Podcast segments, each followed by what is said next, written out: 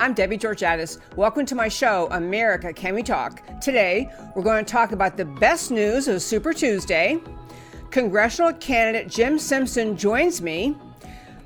Trump supporter humor, you're gonna love this. And last, California Ubers toward Trump. And I'll tell you why these stories matter to you. Stay tuned.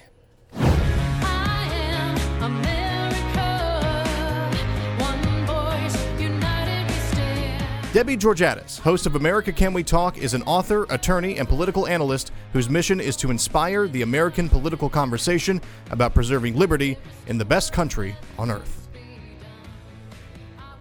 And hello again. Welcome to America Can We Talk and to today's First Five. I'm Debbie Georgatos. All of you likely know because you follow politics if you watch this show that yesterday was Super Tuesday and that in essence Joe Biden won a lot of races Keeping in mind, the first primary in his entire life he ever won, first presidential primary, was this past Saturday. But here we have Super Tuesday, and Joe Biden did very well. Of course, he won a lot of the southern states, and Bernie Sanders won other states, and they're still counting votes in California. Bernie Sanders will get a huge number of delegates out of California eventually. But I want to tell you some takeaways from yesterday's Super Tuesday that maybe didn't make the headlines, but I think actually matter more. First, before I forget, tomorrow, Thursday on the show, we'll have the Trump campaign chairman for the state of Texas, Lieutenant Governor Dan Patrick, joining us to talk about the Trump strategy in Texas in 2020.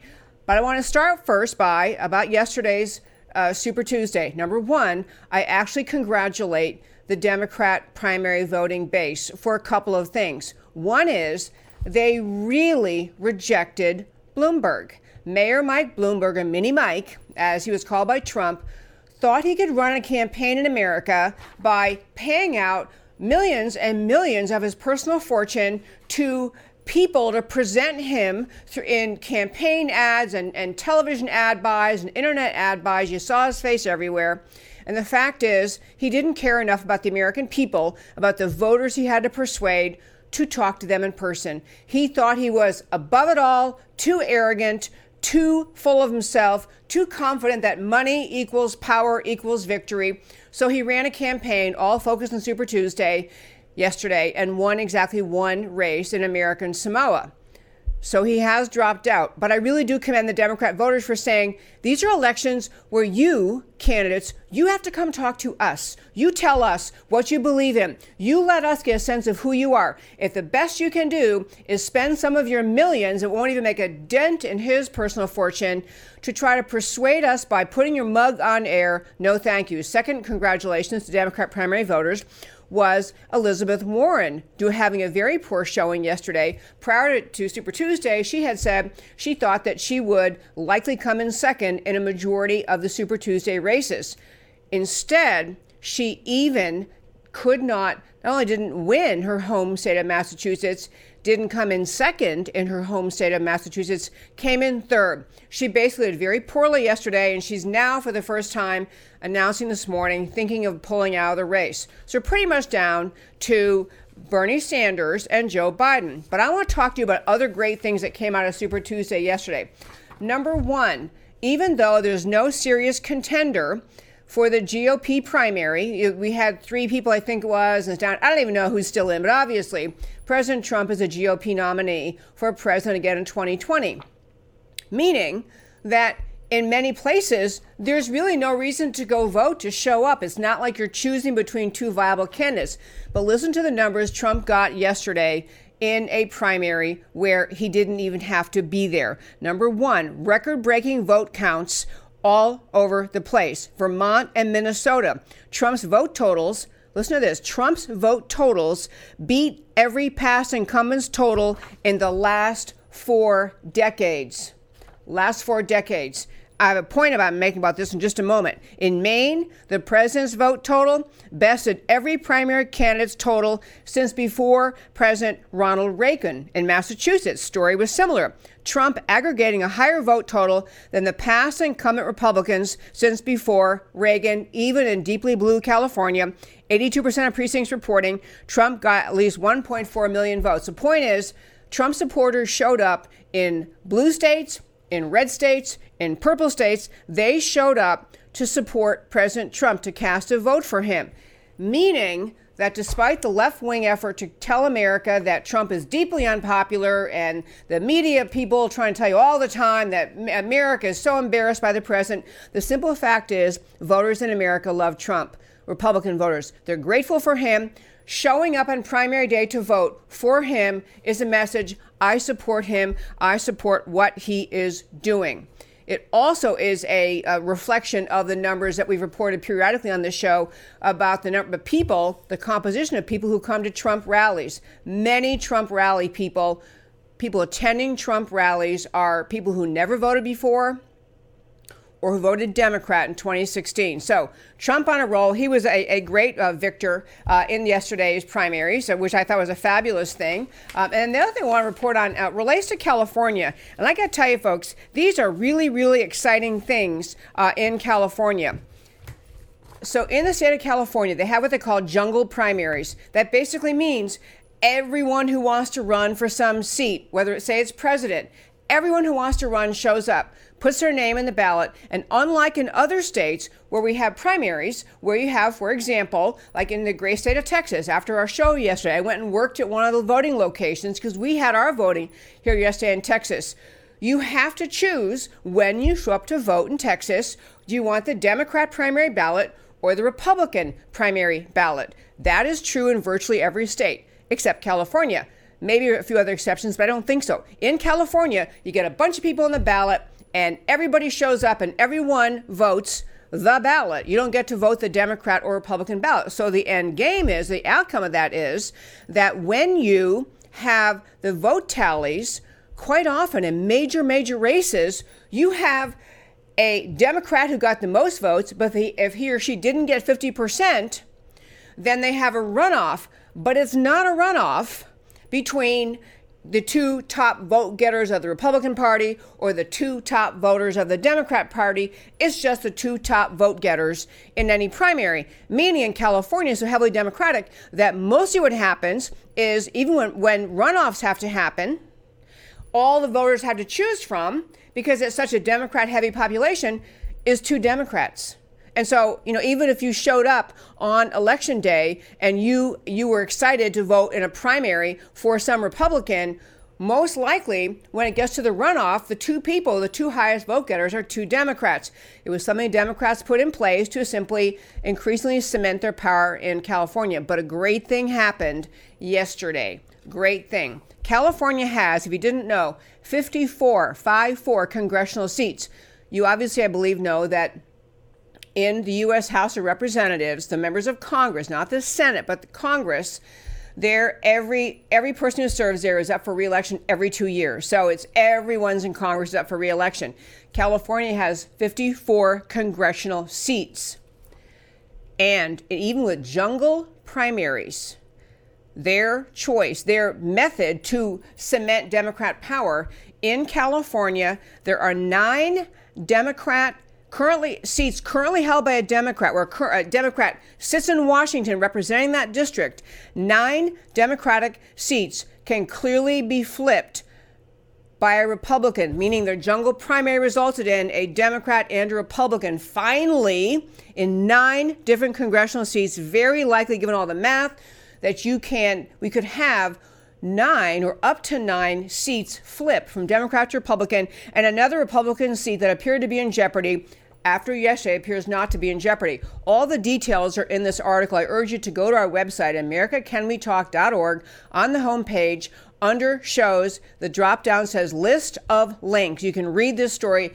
It could just make you smile because in California, we may just have a Republican rebirth or re-energy. And I don't want to go so far as saying that maybe we get Republican victory in the in the presidential race in 2020, but we have a resurgence of Republican power in California. Last thing I'll mention before we turn to our uh, guest, I want to mention that you know we you hear so often on our show about Alexandria Ocasio Cortez, and you know she is the first term representative of a district in New York. She's in Congress, and she is one of the squad. She is an outspoken Democrat socialist, radical, pushy, obnoxious, left wing Democrat uh, socialist. And she tried in this campaign cycle, she and her left wing allies um, at Justice Democrats put up for nomination.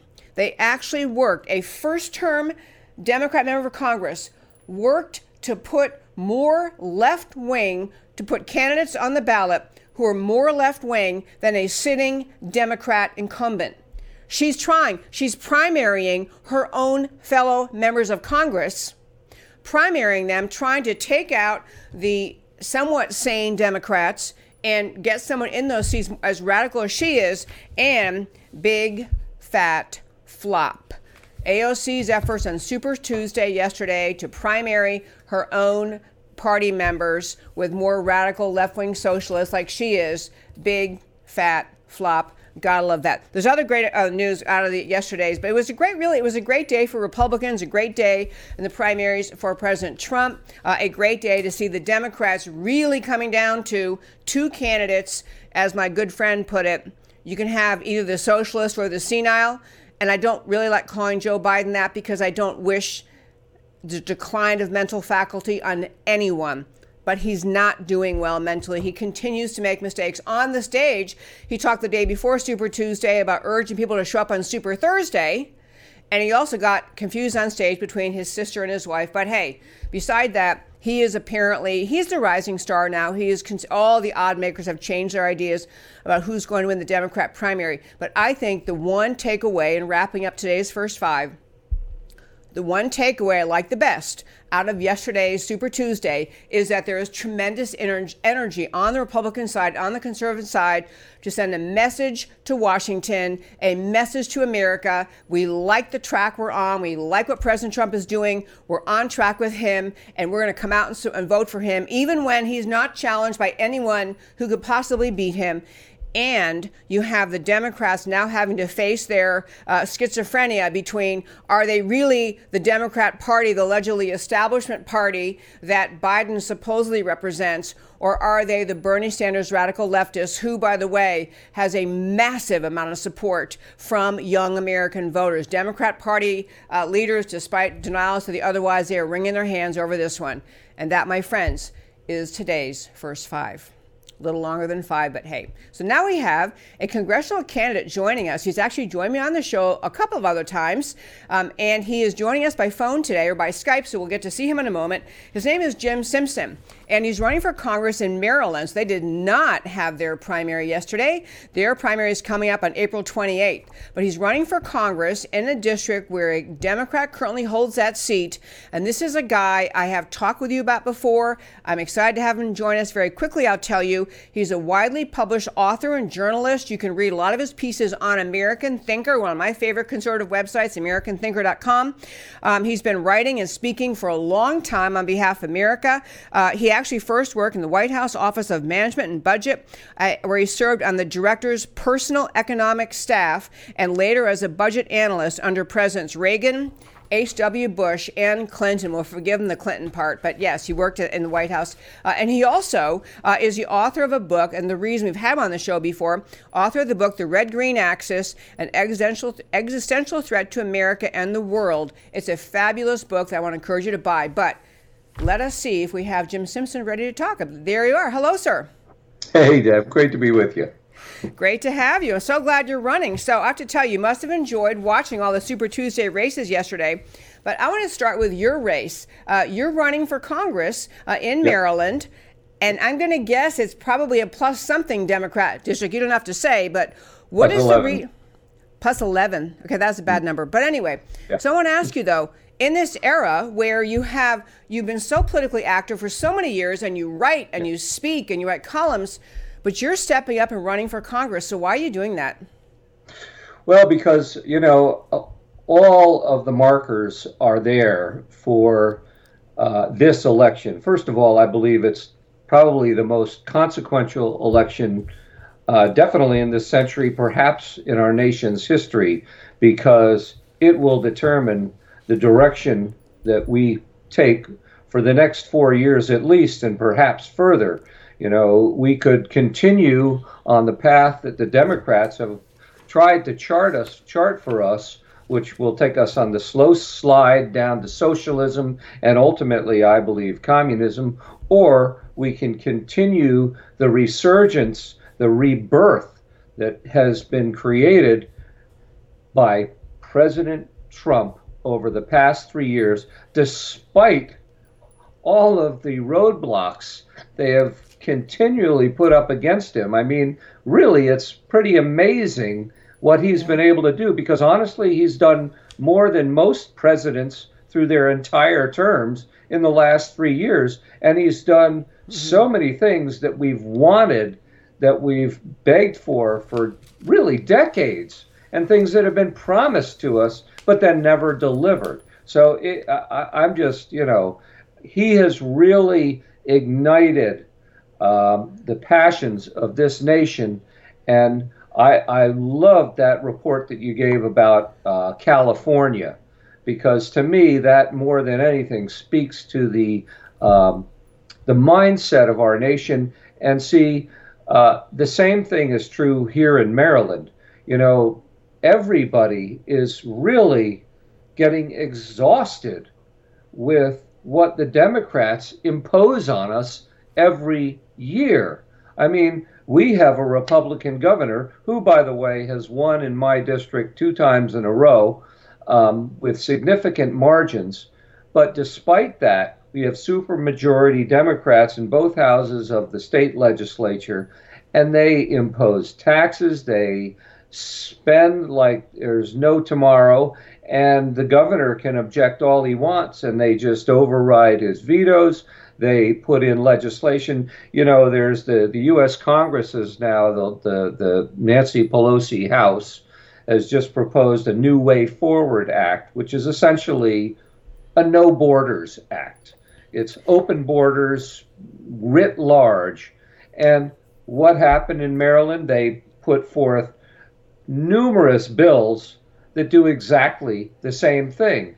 And Maryland is beset with some of the one of the highest populations of illegal aliens and one of the highest populations of MS-13 in the nation, and those people are spreading out into the suburbs. You know, they committed a murder last year right in downtown Towson. You know, which is uh, you know a very suburban community. Yes, it is. And yeah it, it's it's just outrageous, and everybody's sick of it.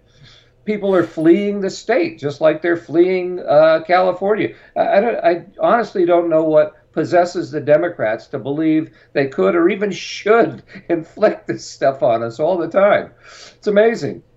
It is. You remind me of one point I wanted to make in my first five. I'll quick say it right now even if it turns out that Joe Biden wins the nomination, which I don't know what's going to happen. I said yesterday or a couple days ago, I don't think the Democrats want to let Joe Biden win it. I think they might let him sit in that seat as the uh, presumptive nominee, but they don't want him there because they're worried about his mental acuity. They might put somebody else in. But even if he wins the nomination, and even if he wins the presidency, everyone who is on board with the Trump agenda needs to understand Biden is just playing the role for the party of the establishment, the centrist, the rational.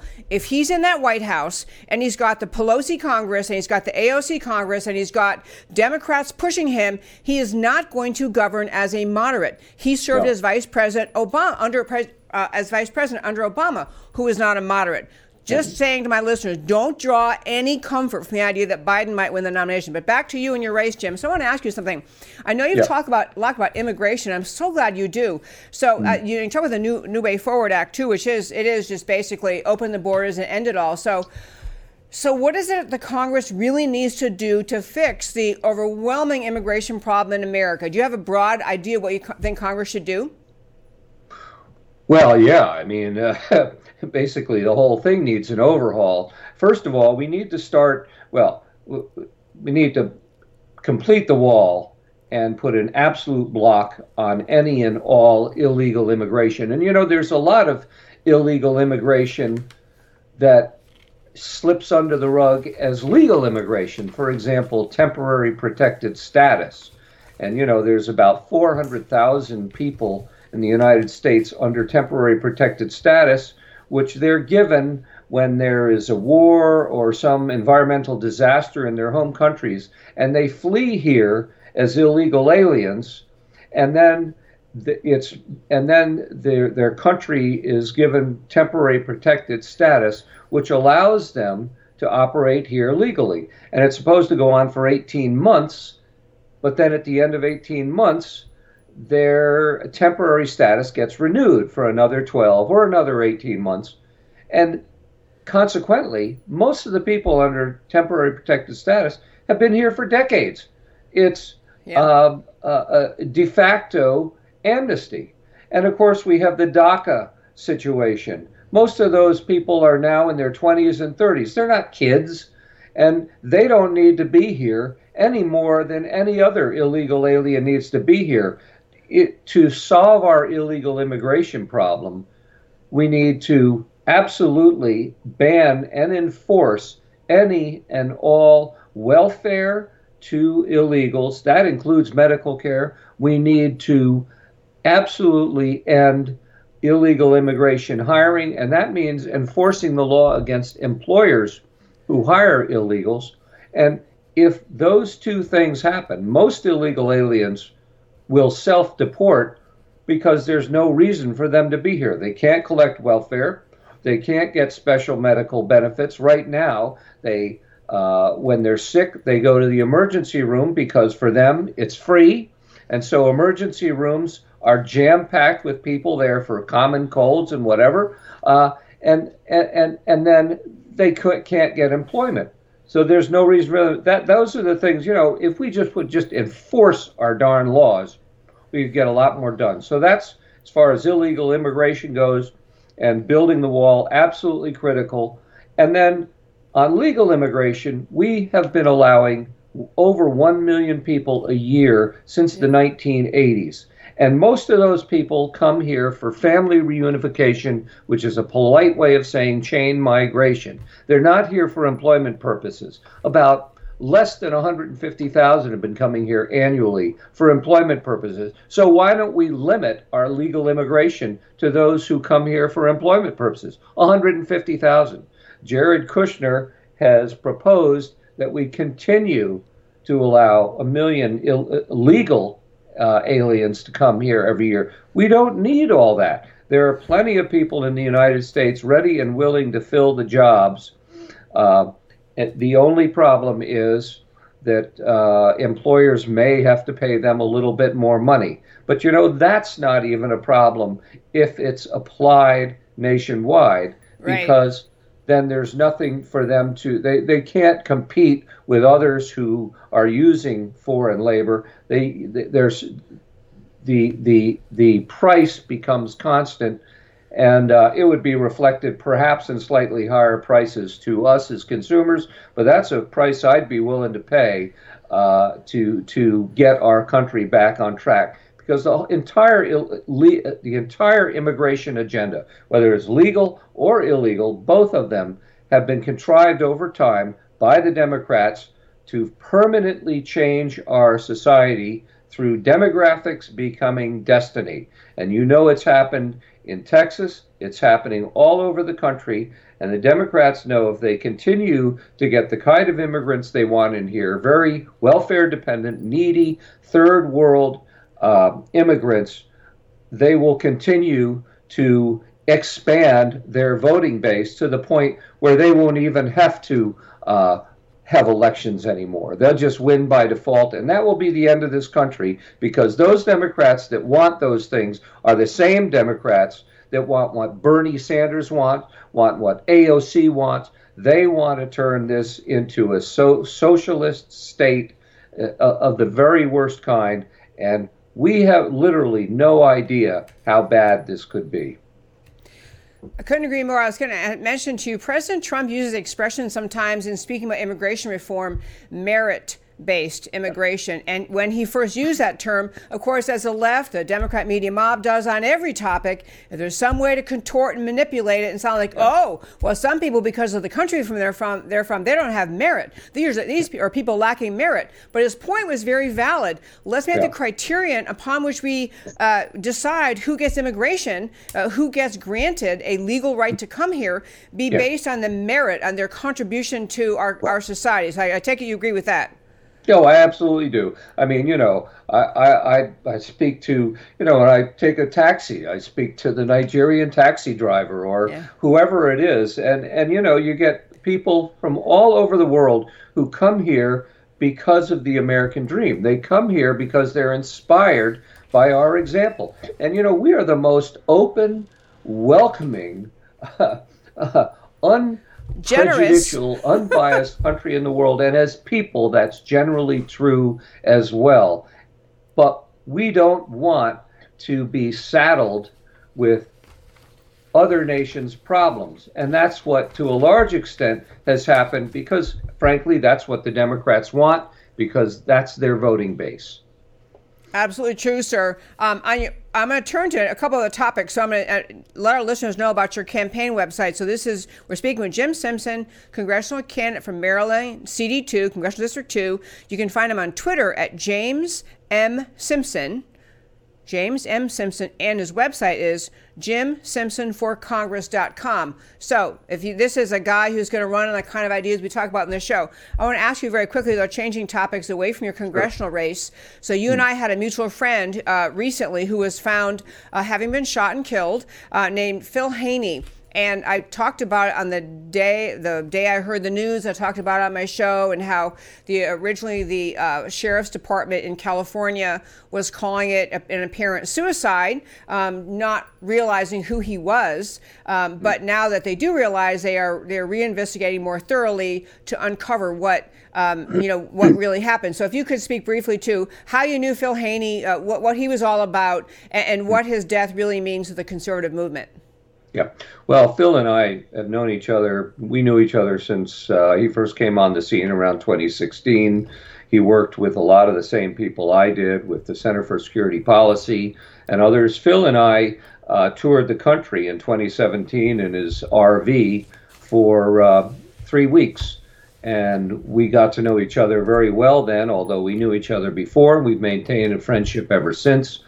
Um, Phil is, was just well, he's brilliant for one thing, and he's very knowledgeable about um, Islamic terrorism, and he had identified terrorists in our nation and what the Obama administration did to him because of his effectiveness.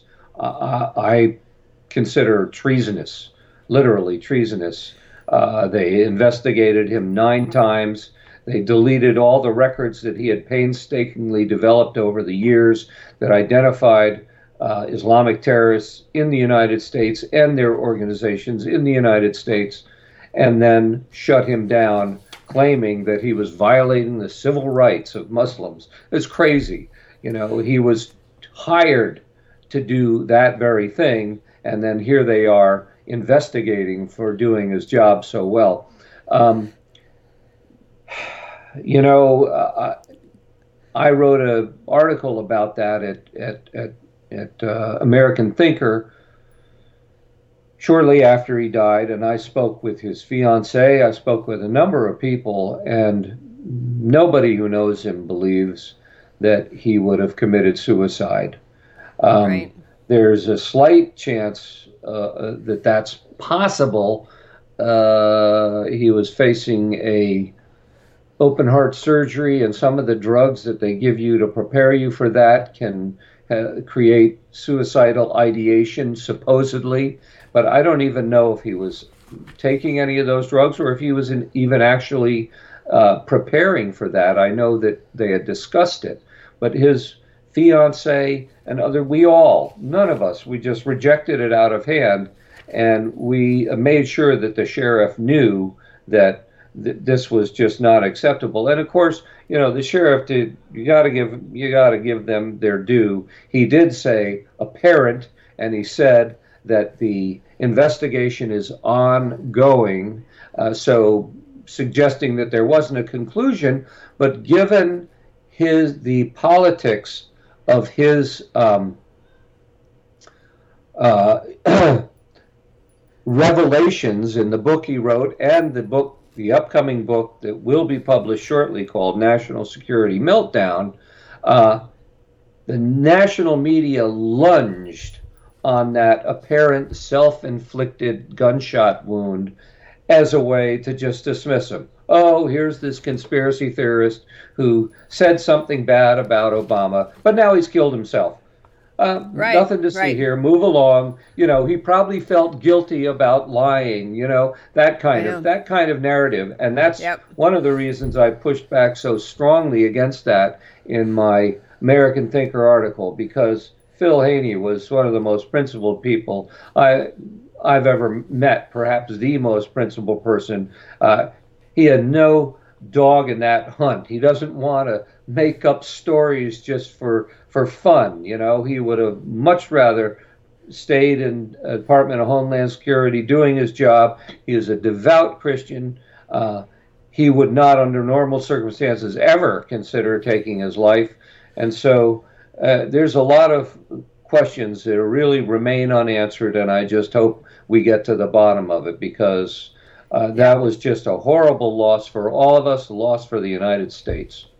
Absolutely was. And for our listeners to remind you, Phil Haney was actually one of the original founders of the Department of Homeland Security. This was mm-hmm. formed right after 9 11, a year after 9 11, the effort to pull together resources in Washington that may not have adequately communicated with each other to keep America's homeland strong and safe. He'd been right. with DHS for years. He was at, in his job at DHS, he came to uncover how under the Obama administration, more and more Islamist people, people friendly to the Islamist mission, were becoming active and involved at some level in the Obama administration. And this is what he tried to call attention to the, the American public about. And he actually uh, yeah, so he was investigated nine times, to be clear, by the Obama administration, and always and each time completely cleared of wrongdoing. Ultimately, yep. had to have yeah had to have his retirement from DHS through a, a, little bit of arm twisting by our wonderful friend Congressman Louis Gohmert to even put yep. him in place. Yeah, so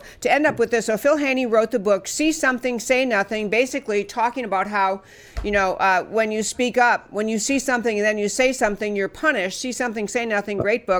And so, uh, with that, um, I have to tell you, um, Jim Simpson, I'm so glad you're running for Congress. I want to thank you for joining me today. And by the way, your article you mentioned on was American Thinker about Phil Haney. That's also up at our website, AmericaCanWeTalk.org, on the homepage under shows. Drop down list of links. You read that article. Great tribute to our good friend Phil Haney. Jim, thank you for joining us. Debbie, thanks so much for having me. Great to be with you. Great to have you, sir. Okay, I want to uh, turn quickly. I, I asked Matt, I don't usually do things like this in this show because our show is always so serious and substantive, which I value and want it to be. But a friend of my husband sent him this little clip I want to play for you right now. And honestly, every time I play it, I laugh. So I thought I would share it with you. This is a video, a real video of Bernie Sanders giving a speech somewhere, maybe New York City, right by the waterfront. So there's a, a, a, river going by him, and a boat goes by while he's speaking. Take it away, if you can, Matt the Wonderful. Play this little clip of Bernie Sanders trying to speak.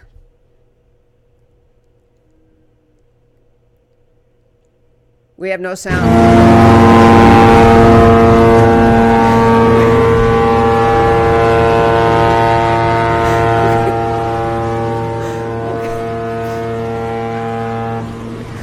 Okay. Yeah, actually, the very beginning didn't play on that. He before the boat went by, he went by. Bernie Sanders is saying something like, you know, back and blah blah blah. So and so said something. He's making some big point, and this boat goes by. And I'll tell you why I think it's funny on a serious note. First of all, obviously, somebody who's a supporter of President Trump has a boat and got in the water, knew that Bernie Sanders had this. This is not the Trump campaign doing this, to be clear. This is just some Trump supporting American Bernie Sanders trying to give a speech, blah, blah, and this guy goes by with his boat and does a really loud horn. The reason I thought it was actually worthy of showing the show today is I think there are a lot of Americans, even Democrat voters, and some of them who voted for Biden yesterday, who are sick and tired of hearing the attacks on America spewing out of the mouth of Bernie Sanders, AOC, and the other radical leftists in this country who've taken over the Democrat Party. Americans are sick of hearing the denigration of the idea of America, the denigration of freedom and free markets, the denigration of the people of America and their goodness, the denigration of our society, the mocking and ridicule and criticism of America's society and goodness. And that little clip is just kind of what a lot of people want to say to Bernie Sanders please stop insulting us. Please stop insulting America. Please stop attacking everything good about America. Please stop painting this false picture of America as a country filled with intolerant, racist, xenophobic, homophobic, blah, blah, blah phobics American people are sick of the way Bernie Sanders talks about America. One boat owner decided, decided to take it upon himself to uh, say what he really thought. And actually, Matt, just for fun, I'm going to ask you to play that short little clip again. This is one more time Bernie Sanders trying to speak. It's a short clip, it's 10 seconds, I think, but a short clip of Bernie trying to speak, and the Trump supporter comes along. Here we go. Just said in 1968 when he stated.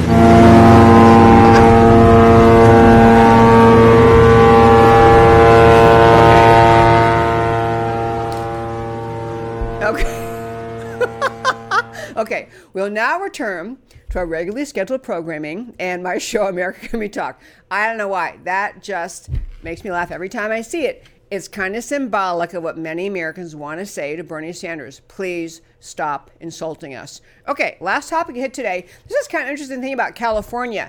And I want to just talk about a little story in California and it may have bigger play as we move forward in this election cycle. But I think the Trump administration should take great advantage of this.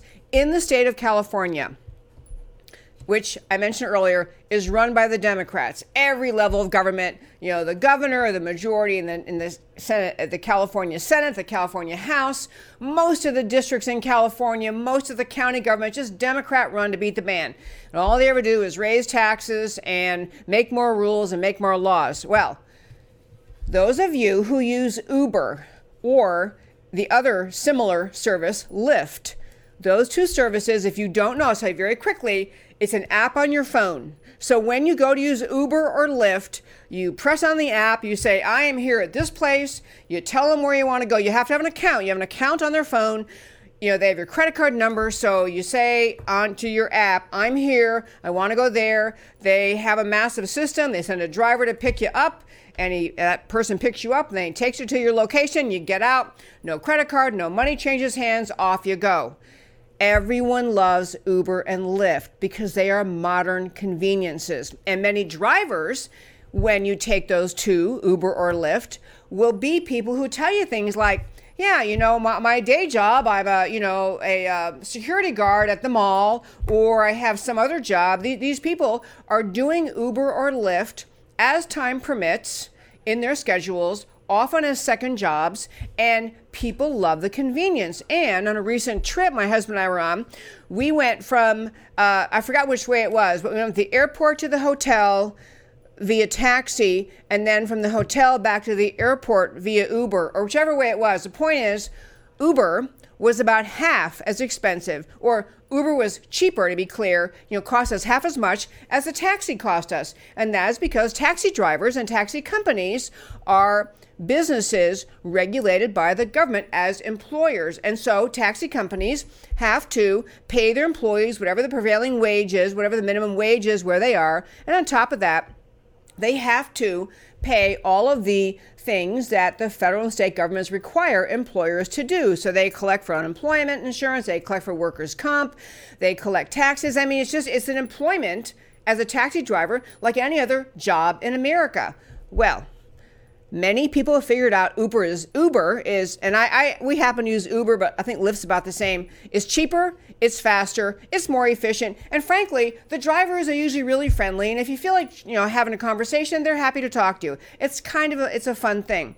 So in California, the socialist Democrats who run that state, and yes, I know they're really just Democrats, but they have this socialist mindset the California Democrats passed a bill, went into effect in January, was AB 5, Assembly Bill 5. And basically, what California is trying to do under this law is force Uber and other companies like them to fall under the laws that apply to employers. So they're trying to, because Uber, the relationship between a driver who drives around in an Uber and the company Uber is an independent contractor. I mean, you you know, Uber doesn't care when you come to work. Uber can say you can, you know, you just when you want to go on duty, you go on, you drive your Uber, you turn your app on, you go pick people up, drive them off. That's what you do. And so, Uber uh, has been free of the obligations and the expenses that attach to taxi companies that are employers. So California passes AB5, basically says to Uber and Lyft you know, we're going to force you to create to actually be a employer, a force Uber to be employer, force the employees, the drivers, to be employees of Uber, and attach all of the extremely obnoxious and expensive regulation and cost that attaches to employers to what was previously, and people use the expression a gig economy. Just basically, you know, it, you you drive Uber when you feel like it. You, you know, you got to like people say they got a gig to sing somewhere. Well, you got a gig to be an Uber driver. So today, you know, it's my gig. I'm a driver. Okay, so California, run by Democrats, forced this AB5 through, and they now have this is in place, and so all the legal squirming. By the way, this is my area of law by way of background. Before I had a much more fun job of doing this show, I used to be a labor lawyer in California, and I do under, I represented businesses in a dispute with the state of California about whether or not their uh, people they work for them could be considered independent contractors. And there's a series of criteria in the law that you have to apply, or are they have to be employees and you have to you're required to pay all the benefits and follow the regulations that attach to employment. So back to the story Uber and Lyft are not happy in California. This is the California legislature butting in on a successful business. And uh, this is the point I want to make, though, about politics. On whose behalf were the Democrat legislators in California acting when they passed AB 5? Whose interests were they looking out for? Because it's not the interests of the companies, Uber and Lyft. Those companies, they don't want to be employers. They don't want to employ the drivers. So they weren't looking out for the business community, the Uber and Lyft companies. They weren't looking out for the drivers. The drivers for Uber and Lyft, they don't want to be employees. They like the freedom of what they do. They like the idea that they can decide when they'll drive, they can have all this freedom, and they like the basically direct pay setup they have with Uber and Lyft. They don't want to have the state government and the federal government getting their greedy little hands uh, into the money they're making and do all the things that government does, attaches expenses to their income. And third, those legislators in California were not acting on behalf of the customers. The customers, the people who use Uber and Lyft, they didn't want California to pass AB 5 either. So the legislators are not looking out. The Democrat, and I'm telling you folks, it's a socialist mindset. They're not looking out for Uber and Lyft. They're not looking out for the drivers. They're not looking out for the customers. Everybody in that world wants to be left alone. The California legislators, who they're looking out for, number one, this is be a, you could also call this bill the Taxi Driver Full Employment Act because they're trying to help the taxi drivers who complain to the legislature, dang, how come these people over here, they don't have to follow our regulations because they're function independent contractors, why do we have to? And the answer of a legislator should be to the taxi drivers, then go drive an Uber. Go drive Uber. Why do you have to be a tax? Why do you have to work for the taxi company? And there's a freedom answer a legislator can give to the taxi people complaining about this. And the legislators are simply looking for war, more ways to get more tax dollars into their revenues and more control over people who like freedom. I have to tell you, this happened in Texas. We had just a, you know, the, the left wing center of Texas is in Austin, our capital, very left wing. They're always following left wing idiotic things. And they did this two years ago, I think it was, that the city of Austin, got complaints, same kind of complaints from taxi drivers. Hey, how come Uber and Lyft are, you know, allowed to do this and, and we have to be employees? And the way that the Austin City Council, what they passed, they just simply banned Uber and Lyft. I mean, they didn't name them by name, but they banned that kind of business practice. And so, college kids at UT Austin, an enormous campus, who are used to Uber, love Uber, had Uber go away. I was down there on business trip or actually some political trip, and wanted to get an Uber from the hotel to wherever I was going, and I realized, oh yeah, they don't have Uber here anymore. Now I think maybe Austin fixed that. I meant to look that up before I came here. I think Austin maybe retracted. That. I'm not sure, but the point is, in this large election cycle of 2020, what sways voters are things that actually touch them personally. I can go on and on all day about the beauty of free markets and the evil of socialism and all these theoretical ideas, but the common sense on your doorstep in your wallet, in your life things that big government leftists do are the kinds of things that help wake people up. Now, I'm not going to go out on a limb here and say that California is going to go Trump. I realize that would be, you know, uh, you know, a bridge too far.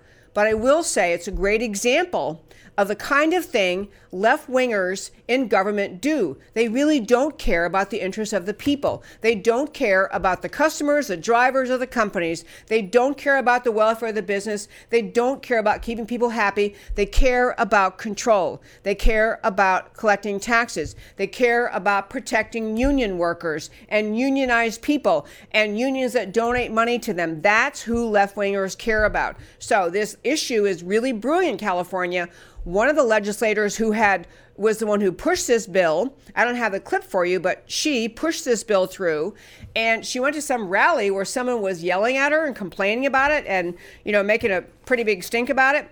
And she ended up um, using uh, bad words. I'll just say, uh, using potty mouth words, yelling at a California citizen who was protesting, Why can't you just leave us alone? Let us have our Uber and Lyft. She could not stand to humor them because the last thing leftists want to hear is what the American people actually think about anything. And that, my show, friends, is America Can We Talk for today. Before I turn to why it matters to you, I'll remind you that tomorrow, Thursday, we have the Trump campaign chairman for the state of Texas, Lieutenant Governor Dan Patrick, joining us on the show tomorrow to talk about the Trump strategy in Texas, in America. Texas is a must win state, as I'm sure you realize. So that'd be a great show tomorrow. And I also want to urge you, if you enjoy listening to this show, to please go to our website, americacanwetalk.org, and subscribe to our weekly newsletter. You go to the homepage, americacanwetalk.org, hit subscribe, and you will get a weekly newsletter from me. Never share the email addresses, never share with anyone. The email just has links to the shows, links to the interviews. It's just a, a way to catch up on the show. If you miss it during the week, you can go through your email on Saturday when you have your day off from work. And you can also use the email to share our show with friends. I'm trying very much. The show is really growing. I'm immensely grateful for that. Grateful for every listener. I thank you for listening.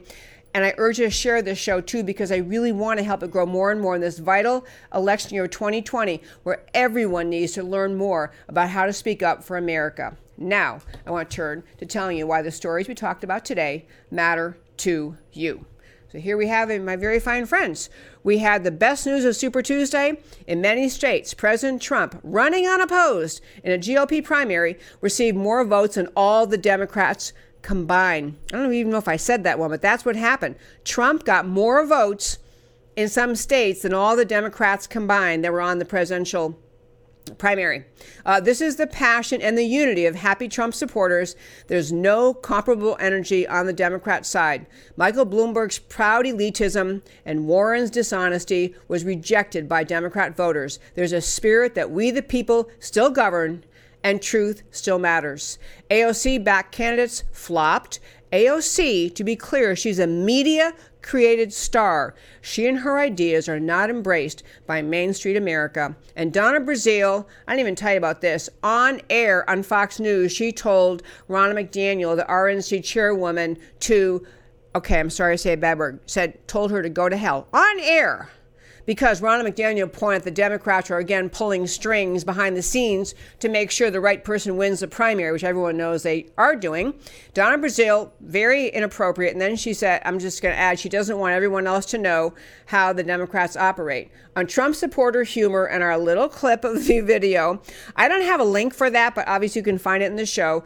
Trump supporters drive by boat bullhorn at a Bernie speech Okay, a little bit rude, but the spirit rocks. Americans are happier than they've been in a long time. MAGA, Make America Great, inspires and resonates. Americans are tired of Bernie's ranting and railing on America. America is a good country filled with good people who are proud of America. Americans love freedom. They don't want socialism. The symbolism of this video is brilliant. And finally, California Ubers to Trump. California's Democrat controlled government passed AB 5 into law. It guts the gig economy in favor of unions. It destroys Uber, Lyft, and similar business models. For how many workers? How many families? How much income? But neither the drivers, nor the customers, nor the companies wanted this law. It's just a dictate from a ruling class, not a response to public need. Protests against AB 5 so far defiantly dismissed by Democrat lawmakers. Discontent is brewing in California. AB 5 plus the homelessness problem, plus the incredible, disgusting mess San Francisco is, Super Tuesday results nine congressional seats primed for flipping from Democrat to GOP with a few more California shifts by Trump. Could California be in play in 2020? I don't know about being in play, but I tell you, folks, the energy and support of freedom in this country, that is what people are responding to. That is what they love about President Trump. This love America, acknowledge its goodness and its greatness, the love of its freedom, the love of our culture and people is really what radiates from President Trump, radiates around the country, and draws people to be supporting this president. This, my friends, sadly, is the end of our show for today. We are out of time, but thank you so much for listening to America Can We Talk, where I always talk truth about America because America matters. I'll talk to you next time.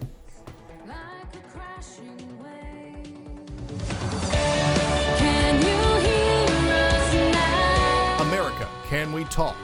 Truth about America.